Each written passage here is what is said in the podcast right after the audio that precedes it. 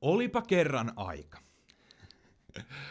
Olipa kerran aika, jolloin oikeastaan kaikki usko Jumalaa. Kaikki ei tokikaan uskonut kristinuskon Jumalaa, mutta jokaisella kansalla oli oma Jumalansa. No, toi oli totta kai aika, aika kauan sitten. Se oli aika ennen Friedrich Nietzschen, Karl Marxin, Sigmund Freudin kaltaisia ajattelijoita, jotka korosti ihmisen jumaluutta. Se oli aika ennen ihmiskunnan pahuuden suurimpia voimannäytteitä, jos miettii holokaustia, Nakasaki, Hiroshima, atomipommeja, VTCn terroriskuja. Se oli aika, aika kauan sitten. Se oli aika ennen 1600-luvun valistuksen aikaa, joka korosti ihmisen tiedon ja, ja järjen merkitystä. Se oli aika, joka on jo hyvin kaukana, ja jos me mietitään tätä päivää, tätä hetkeä, missä me ollaan, se tuntuu ajalta, joka tuntuu jopa siltä, että voiko tuommoista aikaa edes olla historiassa. Mutta totta se kuitenkin oli. Tuommoinen aika oli. No jos tullaan tähän päivään, tänään evankeliumin tavoittaessa jopa kokonaisia ihmisryhmiä muualla maailmassa. Samaan aikaan täällä länsimaissa kristinusko kokee vahvaa inflaatiota. Tutkijat ennustaa, että amerikkalaisten kristittyjen määrä putoaa alle 50 prosenttiin ja suomalaisten jopa alle 40 prosenttiin 2050 vuoteen mennessä. Ja että me ymmärretään, että minkälainen tämä tiputus on, niin 1980-luvulla amerikkalaisia kristittyjä oli, tai amerikkalaisista kristittyjä oli yli 90 prosenttia, ja vielä Suomessa 90-luvun alussa kristittyjen määrä oli yli 90 prosenttia. Eli alamäki on ollut aika suuri. Ja tämä kaikki sai alkunsa 1600-luvulla, ja todellisia kierroksia tämä otti koneeseen toisen maailmansodan jälkeen. 1960-luvulla Time Magazinein etusivulla kysyttiin kysymys, joka tollon mietyt, mietitytti oikeastaan koko ihmiskuntaa. Ja tuo kysymys oli, että onko Jumala kuollut? Onko Jumala kuollut? Viime vuosina sana dekonstruktio yhdistetään kaikkein ja on yhdistetty kaikkein voimakkaimmin nimenomaan kristinuskoon.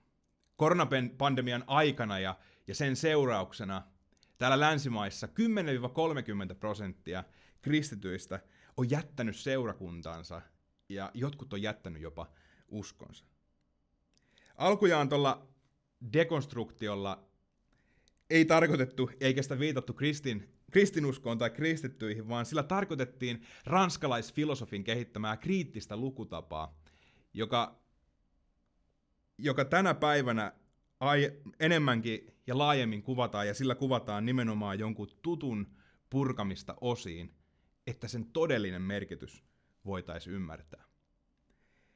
Koronapandemia ei ollut siis syynä tälle alamäelle, mutta se paljasti sen, mitä oikeastaan kukaan ei ollut halukas myöntämään. Todennäköisesti viime vuosien aikana myös joku sun ystävä tai sun läheinen on joutunut kriisiin ja kriisiytynyt omassa uskossaan. Ehkä joku just sun tuttu on voinut jopa menettää uskonsa viime vuosien aikana.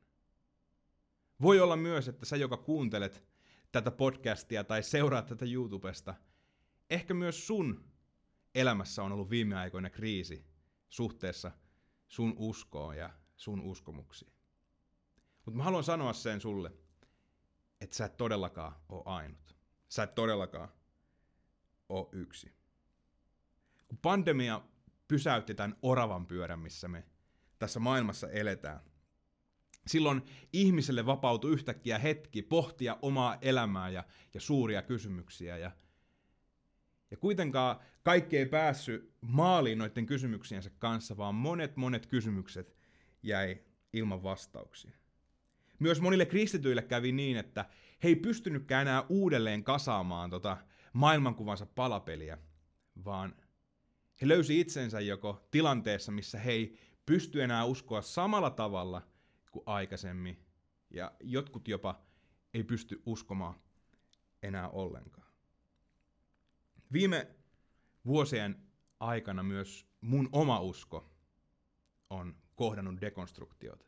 Mä en tiedä, pitääkö se sanoa niin, että mä oon dekonstruoinut mun uskoa vai, vai mun uskoa on dekonstruoitu. Mä en tiedä, kummiko päissä pitää sanoa.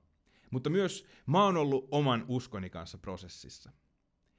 Ja viime vuoden aikana mä löysin itseni hetkestä, joka oli voimakas hetki, se oli, se oli tärkeä hetki, nimenomaan sen takia, että sen kautta mä sain kokea ihmeellistä vapautta, monet kysymysmerkit sai, sai haihtua, ja mä löysin todellista vapautta. Ja mä en tiedä, onko sä uskoa korvias, jos mä kerron, että mikä se hetki oli. Nimittäin se oli hetki, jolloin mä löysin itseni tunnustamassa, tunnustamasta, että Jumala on kuollut. Jumala on kuollut. No ennen kuin sä suljet tätä podcastia tai laitat YouTubea kiinni, niin mä haluan kuitenkin alleviivata ja terottaa, että mä en tarkoita, että kristinuskon Jumala olisi kuollut. Mä en tarkoita, että se Jumala, jonka Jeesus Kristus tuli ilmoittamaan, olisi kuollut, vaan se Jumala, jonka mä olin kuvitellut, jonka mä olin luullut, jonka mä olin, jonka mä olin lukinnut tänne mun mieleni häkkiin, sen Jumalan mä löysin kuolleena. Mutta mä olin jopa iloinen haudatessa häntä. Mitä mä tarkoitan tällä kaikella? Mä tarkoitan sitä, että niin kuin sanonta, joka sanoo, että me ei nähdä maailmaa semmoisena kuin se on, vaan semmoisena kuin me itse ollaan, pätee myös täysin Jumalaa. Nimittäin me ei nähdä Jumalaa semmoisena kuin hän on, vaan semmoisena kuin me luullaan hänen olevan. Ja meillä ihmisillä on tarve ymmärtää, ja siksi me aina halutaan luoda jokaisesta asiasta tarkka kuva, että näin tämä nyt on, näin tämä toimii, tästä tässä on kysymys. Ja jokaiselle kuvalle, mitä me luodaan, niille on luomassa tiukkoja raameja, se miten me ymmärretään asiat, se mitä me luullaan asioista, se mitä me kuullaan asioista. Ja aina, kun noita meidän raameja, noita rajoja, mitkä me ollaan luotu, aina kun niitä ollaan vähän tökkimässä, aina kun meinataan piirtää rajan yli, me löydetäänkin itsemme kriisiytymästä, jos asiat ei olekaan niin kuin me oltiin aina ajateltu.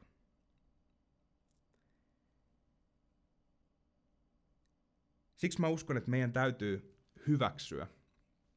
Meidän täytyy tehdä rauha sen asian kanssa, että Jumala, todellinen Jumala, ei mahdu ikinä meidän mielehäkkiin.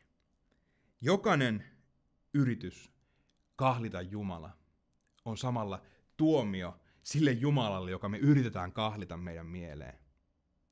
Se on kuoleman tuomio jokaisena hetkenä ja jokaisella kerralla. Jumala ei mahdu meidän mieleen. Kun mä rukoilin tämän vuoden puolesta, kun mä rukoilin meidän seurakunnan puolesta, mä uskon, että, että mä koin sanat meidän seurakunnan ylle, mutta myöskin laajemmin kristittyjen ylle. Ja noi sanat oli look again. Katso uudestaan. Noi sanat kuuluu, että katso uudestaan.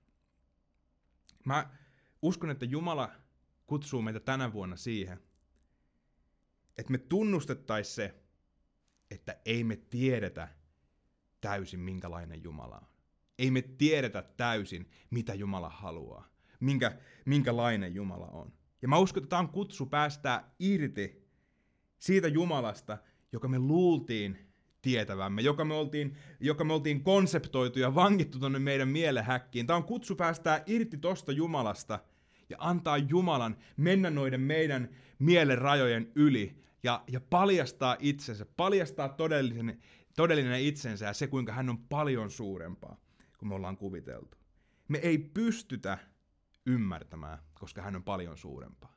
Hän on paljon suurempaa kuin me pystytään kuvitella. Hän on paljon parempaa kuin me pystytään kuvitella, paljon rakastavampaa, paljon ihmeellisempää. Jumala on niin paljon enemmän kuin sun ja mun pieneen ajatusmaailmaan mahtuu. Siksi meidän tulisi päästää irti siitä tiukasta kuvasta ja, ja katsoa uudestaan. Antaa Jumalalle mahdollisuus olla Jumala. Meidän tulisi tehdä toi päivittäin, kerta toisensa jälkeen katsoa uudestaan ja, ja uudistua mieleltä. Niin kuin Paavali sanoo roomalaiskirjeessä 12 ja 2, älkää mukautuko tämän maailman menoon, vaan muuttukaa, uudistukaa mieleltäni. Ja minkä takia? Sen takia, että osaisitte arvioida, mikä on Jumalan tahto, mikä on hyvää, hänen mielensä mukaista ja täydellistä. Meidän tulee katsoa uudestaan. Minkä takia? Sen takia, koska mikään muu ei ole yhtä vaarallista kuin se, että me annetaan itsemme tottua johonkin. Se hetki, kun me luullaan tietävämme. Koska silloin, kun me luullaan tietävämme, me suljetaan mahdollisuus kaikelta muuta. Siksi meidän pitäisi loppuelämän ajan säilyttää toi nöyrä asenne, tutkia, etsiä, kysyä ja nimenomaan katsoa uudestaan. Tämä on myöskin tottuminen on se syy, miksi me monesti voidaan löytää itsemme siitä hetkestä, että ehkä jos sulla on puoliso, sä oot törmännyt tähän hetkeen, mutta myös sä oot voinut sun ystävän kanssa törmätä tähän hetkeen, että sun ja siihen hetkeen, jolloin sun puoliso tai ystävä katsoo sua hymyilee ja odottaa ja, ja, ja hän selkeästi odottaa, että sun pitäisi sanoa jotain ja, ja sä et yhtään ymmärrä, että mitä tässä hetkessä oikein tapahtuu, mistä tässä hetkessä on oikein kyse. Ja lopulta sun puoliso tai ystävä suuttuu sulle vain ja ainoastaan sen takia, koska sä et ole huomannut hänen uutta tukkatyyliä. Miksi me ei huomata tommosia asioita? Sen takia, koska me ollaan annettu itsemme tottua. Me, me, me luullaan tietävämme. Me, me, me luullaan tietävämme, miltä joku on viime kerralla näyttänyt ja miltä hän tällä kertaa näyttää.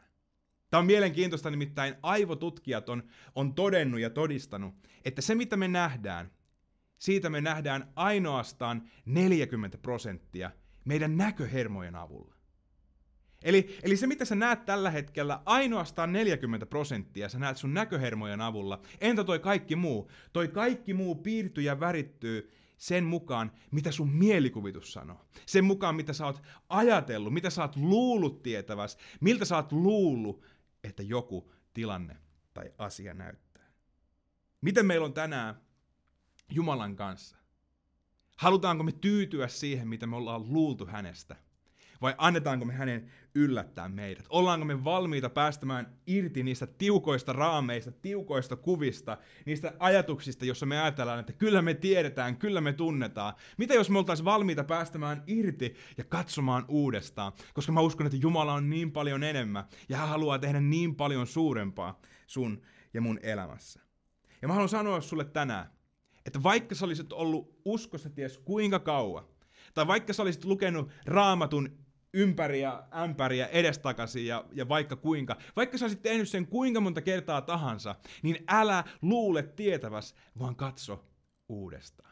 Älä luule tietäväs, koska, koska se hetki, jolloin sä luet raamattua ja löydät itsesi ajattelemasta, että mä tiedän, mitä tässä seuraavassa storissa tapahtuu.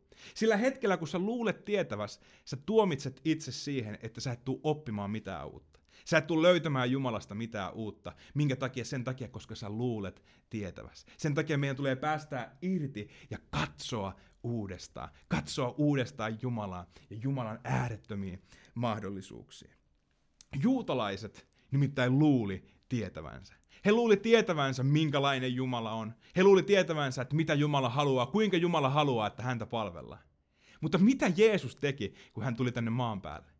Hän meni ton juutalaisen uskonnon harjoittamisen keskukseen. Jeesus meni temppeliin ja mitä hän teki temppeliin tullessaan? Jeesus raivasi ton temppelialueen puhtaaksi. Jeesus, Jeesus paiskas rahanvaihtajien pöydät ympäri. Jeesus ajo kaikki uhrieläinten myyjät pihalle tuolta temppelistä. Mitä Jeesus teki? Jeesus ravisutti ton ajan uskonnollisuutta ja ennen kaikkea ton ajan ajatusta siitä, että kuka Jumala on, mitä Jumala haluaa ja miten Jumala haluaa, että me palvellaan häntä.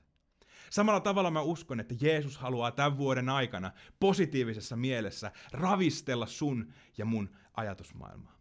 Hän haluaa ravistella ja, ja kysyä meiltä, että voisiko sä katsoa uudestaan. Voisitko sä antaa mulle uuden mahdollisuuden? Voisitko sä antaa mulle uuden mahdollisuuden puhua sun elämää? Voisitko sä antaa mulle uuden mahdollisuuden yllättää sut sillä, mitä mä haluan sulle antaa? Mä uskon, että Jeesus kutsuu meitä tänä vuonna katsomaan uudestaan, antamaan uuden mahdollisuuden hänelle. Meidän ja tämän koko maailman ainut toivo on Jeesus Kristus.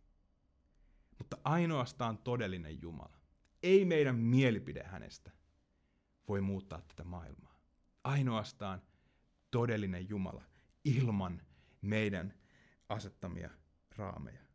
Joten siksi meidän tulee päästä irti siitä, mitä me ollaan luultu Jumalasta, siitä, mitä me ollaan kuviteltu uskosta, siitä, mitä me ollaan ajateltu seurakunnasta.